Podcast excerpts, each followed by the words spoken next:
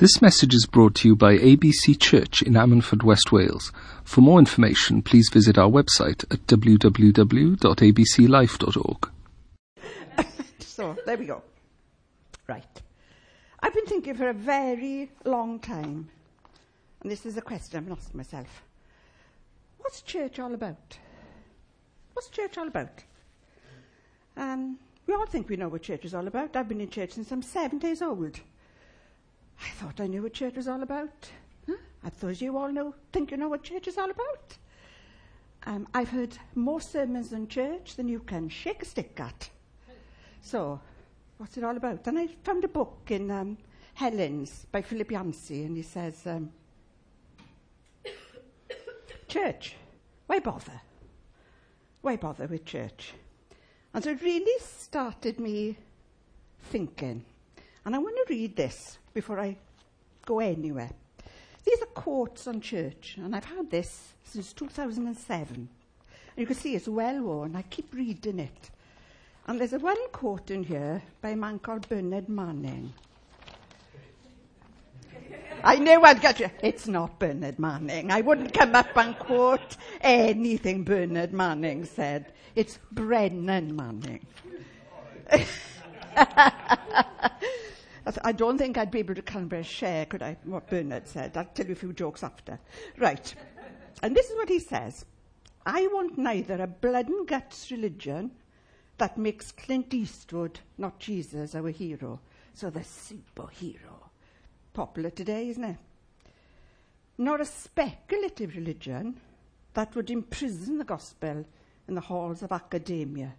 That means deeply theological doctrine dry nor a noisy, feel good religion that is a naked appeal to emotion. I think we've all been in that type of meeting. I long for passion, intelligence, and compassion. In a church without ostentation, gently beckoning to the world to come and enjoy the peace and unity we possess because of the Spirit in our midst. I don't think I'd love to be part. Rather, I think I would love to be part of that church. Wouldn't you? That's church. So, what is church? Well, church isn't man's idea. That's one thing. It's a God idea. Man can shape it any way he likes, but church is a God idea. So, when you put Matthew 16 up for me, here's Jesus speaking to Peter. We all know this verse. And I tell you that you are Peter. Now, Peter, before previously, Jesus asked him, What do men say I am? And he said, You are the Christ, the Son of the living God. And Jesus replies this, And I tell you that you are Peter, and on this rock I will build my church, and the gates of hell, Hades, will not overcome it. So Jesus is building the church. It's his idea. So, the question often asked is church relevant? Church relevant today? Lots of people say no, no need for church. But if the gates of hell can't overcome it, and Jesus is building it, then I reckon church is massively important and relevant to the world. There's nothing more relevant than the church to the world. What a lot of nonsense to say it's outdated. And so what we do is we give it a little makeover. We do a Trinny and Susannah on the church, don't we? We decide we don't like the style, we don't like the content, we don't like the look, so we'll change it all. And sometimes you can change it so drastically that God looking at it doesn't even recognize his son in it. Because we throw the baby out with the bathwater. We change everything about church. And it can be cool and it can be modern. But I don't think it's the church. Because the church is one thing. The church is the embodiment of Christ. We have Christ in us. When we come together as the corporate body, we are the church. It, we are to be the embodiment of Christ expressing Christ to the world. That's the church. It's not just a meeting place for us because we're nice people. It isn't an institution. It isn't anything. It's a person. It is Christ in our midst because we have Christ in us. And that Christ is supposed to be expressed outside of the walls to the watching world. That's what attracts people, I think. Not your multimedia, not your fancy singing, not your fantastic preaching. Christ. And if you go with me to, um, I'm so, before I go on any further, can I just break this up? I got my iPad today because my husband has bought a new printer. He's very good. He went and got me a new printer, but hasn't got a USB port in it. So I haven't been able to print anything off. We've been struggling this morning. So,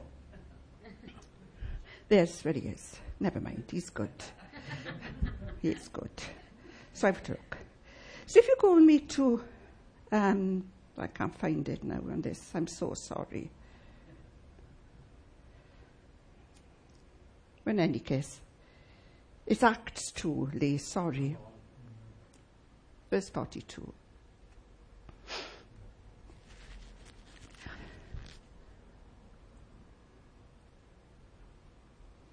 Coming up? Acts 2? Oh, sorry. sorry. Right. Yes, the, the apostles, right? This is the meetings that were happening now, just after Jesus died. This is the beginning of the church. And many, many years ago, do you remember there was an Acts 2? Oh, they, they, suddenly we needed to be the Acts 2 church all over again. There was big talk about being the Acts 2 church, if you remember. A lot of nonsense talked. But this is what they said. They devoted themselves to the apostles' teaching. That doesn't mean that if you've got an apostle, you have to listen to every word he says. These apostles sat at the feet of Jesus and had first hand teaching from Christ himself. So what they were teaching was what Jesus taught them, and they're now passing it on. It isn't any man who stands in a pulpit and tells you you should listen to what I say. That is not what they devoted themselves to. But many leaders will tell you, I'm speaking this, you listen to what I have to say, and that's what you give your obedience to.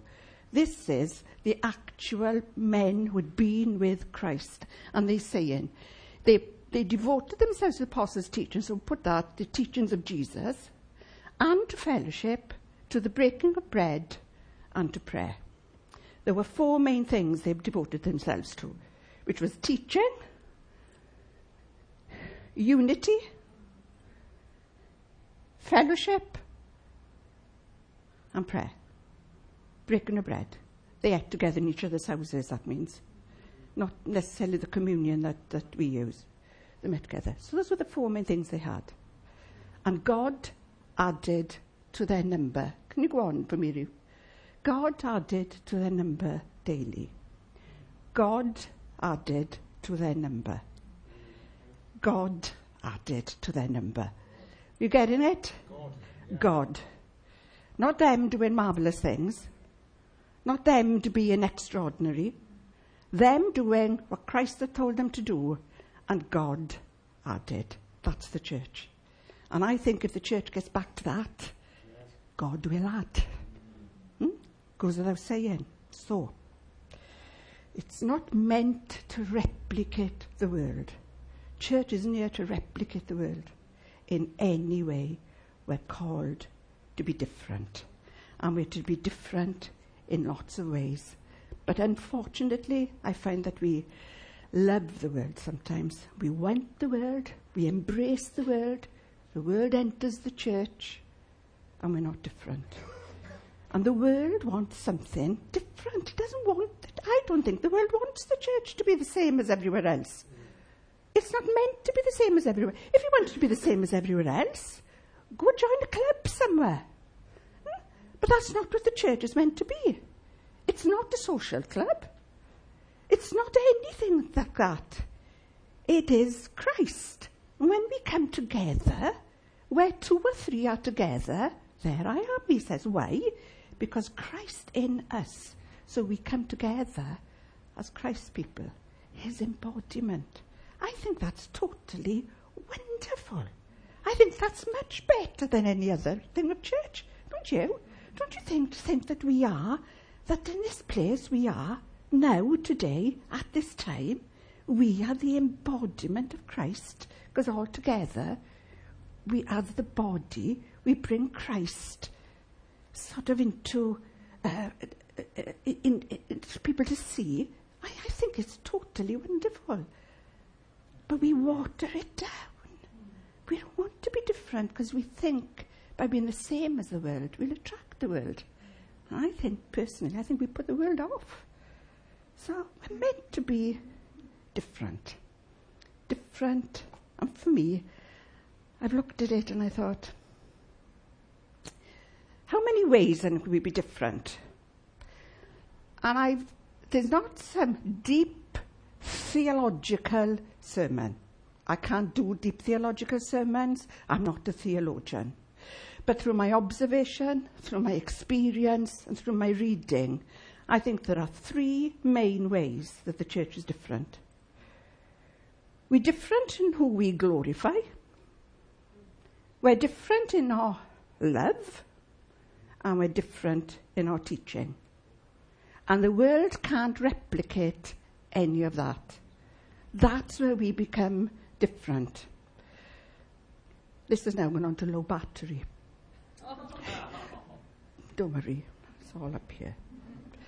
So, to start with the glory, I'm going to use, I'm going to go to the Nativity, so you're going to have Christmas in August. In the Nativity, I'm not going to read it because it's long, but you'll find it in Luke 2, verse 6 to 21, and you'll find it in Matthew 2, 1 to 13. So here's Mary, pregnant with Jesus. They come to um, Bethlehem, and there's no room in the inn. So he has to go and give birth where? We all know. In a stable. And he's laid in a manger. And there is a star above the stable. And the shepherds in the field get the angels come to them and say, Go, see the child born in a stable. The star that the wise men have seen attracts them to the stable. But if you read the scripture, at no time is anything highlighted except what was in the stable.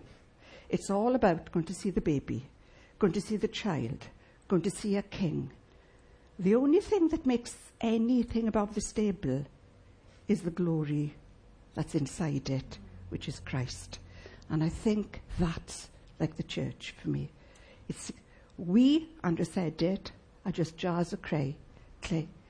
And we have a glory in us. Right? It is Christ in you, hope of glory. Right? We can't glory in anything but Him. The church's only glory is Christ. There is no glory apart from Him. Apart from Him, we're just a bunch of people meeting together, listening to somebody talk, a lot of nonsense if you're not a believer, and we're no use to anybody. We might do a bit of good works, but that basically is what church is. But when the glory comes in, something very different happens, isn't it? You have Christ working among us, moving among us, changing us, making us more like Him. But when we start to take the glory away from Him, I think there you're going to get into real trouble. Oswald Chambers says this you can be as pregnant with Christ as Mary is. He says, she can, he can grow in you just as he grew in Mary. And when people look at you, they know you are carrying something different. That's glory. Can you see? Glory is just having the image of Christ imprinted on you for us, which we then reflect to the world. But the glory all goes to Him.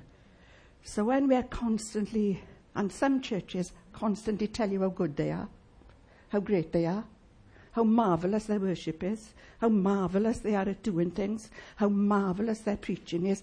And if only you'd come to see them, wow, wouldn't you be changed? No, you wouldn't. No, you wouldn't. With the woman at the well, I did right. Because after she met Jesus, she went away and said, Come see a man. come see a man, it was Dan's prayer, that they come here and find him.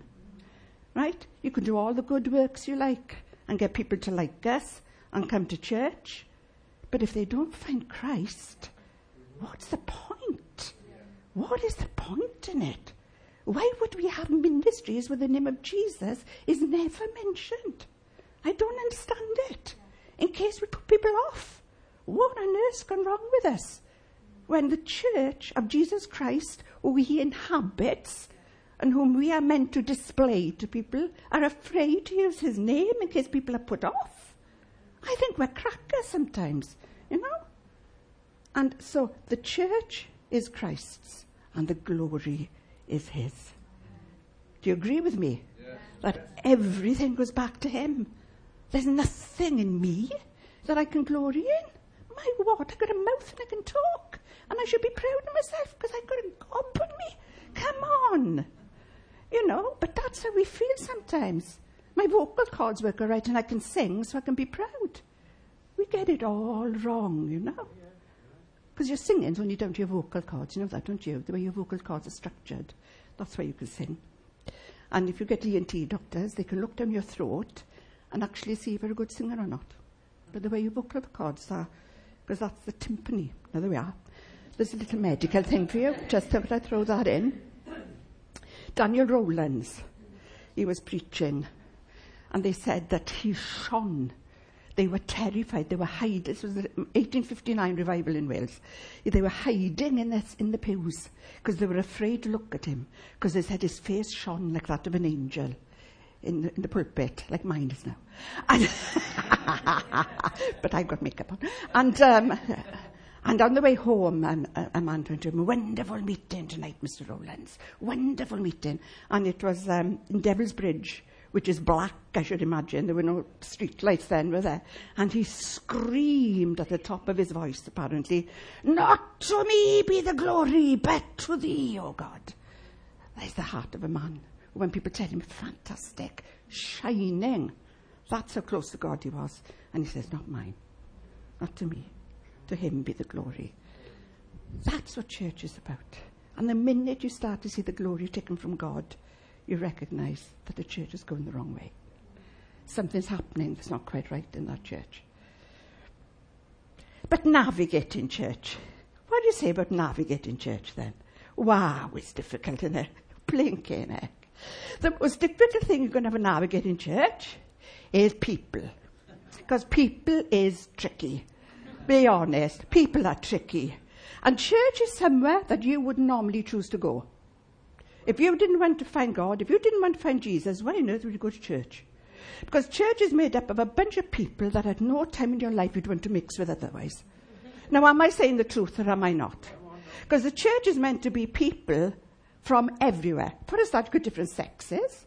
So that causes enough of an issue, isn't it? You've got different sexes in church. You've got different ages in church. You've got different education in church. You've got different uh, structures in society.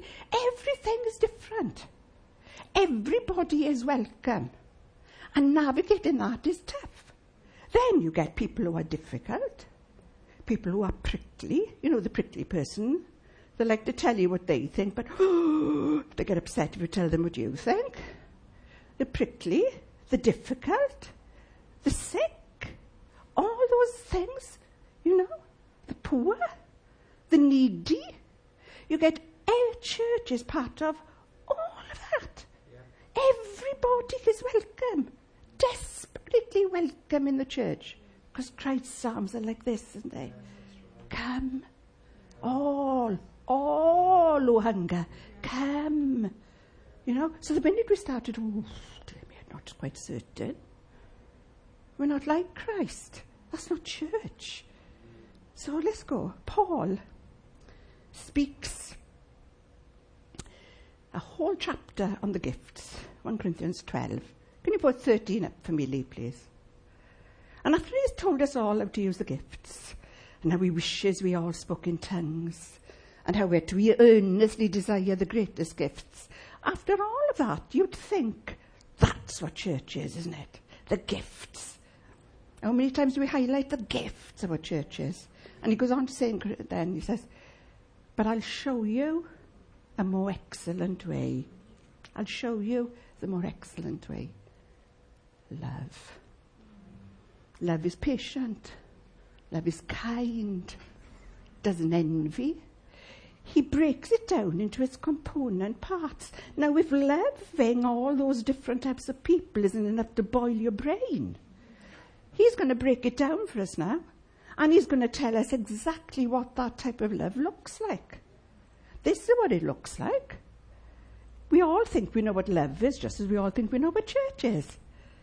Patient, kind, doesn't envy, doesn't boast, isn't proud.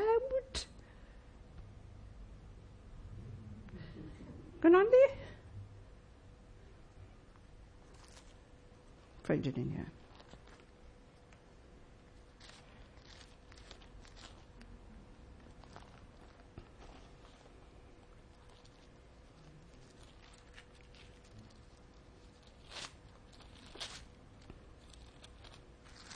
Does it come up? No? There you go. Is patient, love is kind, doesn't envy, it doesn't boast, it isn't proud, it's not rude. Wow, it's not rude. It's not self seeking, it's not easily angered. It does, it um, keeps, this wonderful one, it keeps no record of wrongs. You keeping a record of wrongs against you? It's not love. It keeps no record of wrongs. Doesn't delight in evil, but rejoices in the truth. Always protects, always trusts, always hopes, always perseveres. Love never fails. Because it's the character of God. So love never fails. let me tell you all this year. We know a couple in who's come to this church, and I'm not going to mention names, but their family moved to a different town. And um, they go to a very different type of church. And they told us a story, and it's, it's laughable, but where every week somebody would come in halfway through the service, walk down to the front, and talk to the whoever was preaching and say, Morning, how are you? Nice day, innit? So you'd have a little chat in the front, then go and sit down. I would have huge issues with that happening every week. So I have failed on practically all of the love things so far, right? Because, you know, we're not perfect, but God does like to see us trying, doesn't He? And I thought to myself, I couldn't cope with that. I think that's rude. My nonconformist upbringing tells me that's rude and you shouldn't be doing that in church. All right? And that's, I'm thinking, uh, my sense of propriety possibly cope with somebody doing that every single week. Somebody should speak to them and tell them, don't do that. And then I suddenly thought, because I respect and admire what these people do so much, the way that they embrace these people, that I have to think, do you know what, Irene? It's not them that's wrong, it's you. And so my prayer is that if God wants to send anybody to this church, no matter who, no matter how my sense of propriety is put out of sync, no matter how much I disapprove, that I would learn to embrace rather than be repelled by them. Because that alone is love. That's love but we're repelled by people who are not like us. You know, we don't accept everybody. We can put people off. You know, and we live in this diverse church where we're all different. But I want to be a person who will accept whoever God sends you and will love them. Because Jesus says, As I have loved you. That's how we're to love everybody.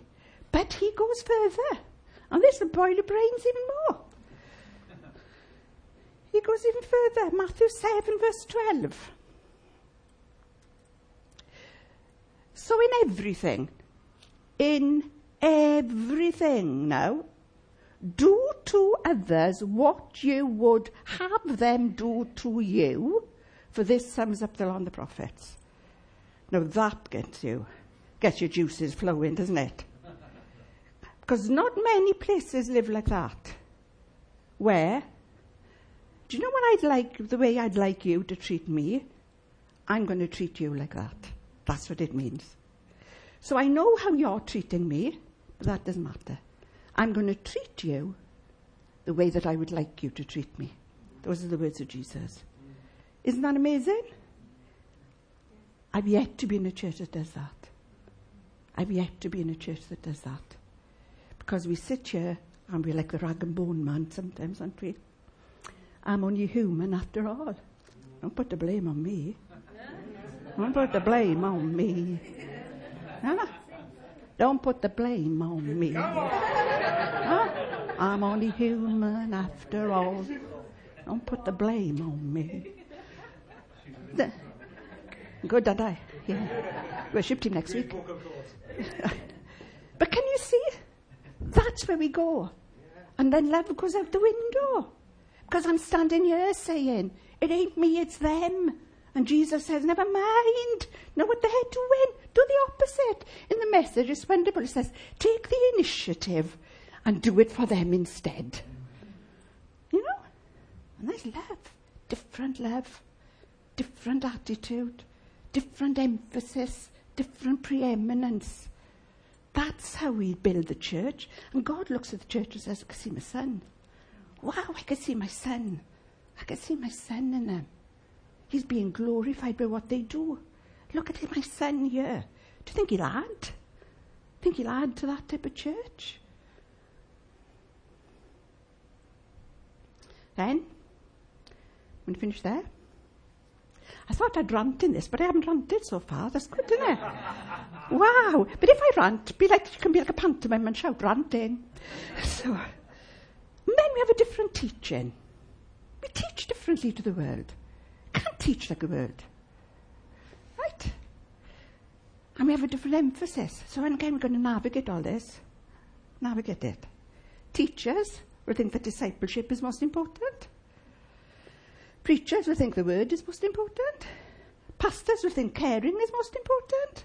And evangelists will think outreach is most important. And you've got to navigate all of that in the church. And I'd say one thing. Church is here to preach the gospel. The church is here to preach the gospel, full stop, no more, that's it. But the gospel is the full gospel. It's what Jesus taught, and we've just done it. That's the gospel. Doing to others as would, you would have them doing to you is the gospel. It isn't just the communion that we do on a Sunday. That's part of the gospel. But the full gospel is the whole of Jesus' teaching, because he teaches you lifestyle as well. Right? It's not just about salvation, it's about lifestyle. So we're to preach the gospel, and we're to preach it in and out of seasons, according to Timothy. That's whether people want to hear it or not want to hear it. Doesn't matter. We're to preach the gospel. We're to tell people. We're not meant to fiddle about with it. Not meant to make it palatable. Not meant to leave chunks out. We're meant to preach the whole gospel. It is the hope of the world. And to the world, it is foolishness. So, 1 Corinthians 18 up for me, please, Lee. Oh, For the message of the cross is foolishness to those who are perishing, but to us who are being saved, it is the power of God. That's what you offer people. You know? And if you want to bring people in and just make them feel good and make them feel uplifted when they leave, then you ain't going to be preaching this gospel to them. Because this gospel is about everything. It's about lifestyle. And to according to Timothy, it is useful for correcting, for rebuking, for encouraging. That's what Paul tells Timothy, and he's to preach it in and out of season. We don't like it when it comes to the correcting part. I had a tough message to give a few weeks ago, and it was on um, from Philippians 2. And I knew it was going to be tough. And I argued with God. I said, I don't want to give this message. Give it to Ian. Ian, Ian won't care. Ian won't care. Give it to Ian to give. give it to somebody else. I do not want to do this message because I knew it sounded tough. But in the, me- in the meeting that morning was somebody who came up to me after. It was a visitor. And I had no idea she'd be here. But God knew. And she said, I have come all this way just to hear that message. And she was going through that very thing. She was in a ministry, changes had been into the ministry. She had taken offence, she was hurt, and she sat and her bitterness was growing. Even though she stayed there, her bitterness was growing. And she said, You have just made me think. And I know she stood up at the end of the meeting and she said, It has changed the way I think. And I thought, Wow, I had no idea. Out of choice, I wouldn't have given that, mes- that message. No way. But God knew she'd be here that morning and is what she needed to hear. You can't make the message palatable because we think that's what people need to hear. Because God knows who's in the meeting and who needs to hear what. And I've no patience. Sorry, I'm going to rant. You can shout ranting. With I've no patience with a seeker friendly religion that doesn't mention Jesus because they're afraid he'll offend you. All right? I've no patience with it. There is no hope in it. The only hope is Christ. The only hope is his teachings for us, and the only hope is the lifestyle we live out of it. There is no hope in a palatable religion. It is not the gospel. And we are called on to preach the gospel, whether we offend them or whether we don't offend them. That is the call on the church. But the church wants to be liked. The church wants the world to look at it and like it. It has never liked the church. It has never liked the church. The church has never been popular. They have tried and tried and tried to stop it. It has an enemy called Satan. Right? And people give in to him and they palate, when they try to make it palatable, when they water it down, you are given into the fear that men there won't like us. They're not meant to like us. They're meant to love Christ. And we're meant to draw them in so they get to know Him, not get to see how glorious I am. Come to the church and see our awesomeness. Wow, you'll be struck by our awesomeness and you'll want to come again. So what if they never meet Jesus? So what? We're never going to be liked by the world. We're different to the world. But God is calling some. And let Him call them in. But we have to be a church that God looks at and says, God was pleased with what he saw. The people pleased from Acts, God added to their number. And we work off, off trying to get people in, don't we? Trying, trying, trying. Creative team, all this trying, trying, trying. If only we'd be. If only we'd be the church, the embodiment of Christ showing Christ to the world, loving each other, preaching the gospel. It's simple. And that doesn't mean to say you don't modernise it, otherwise we'd still be singing madrigals, wouldn't we? Of course you modernise the church. But don't throw the baby out of the bathwater and stick to the basics. Please stick to the basics. Never change the basics, which is simply He gets the preeminence in all things. There is nothing in us that deserves the glory. He is our only hope of glory, is Jesus. And when you start to take it away from him, you lose what church is all about. Love is more important than the gifts. And I'm speaking to a Pentecostal church.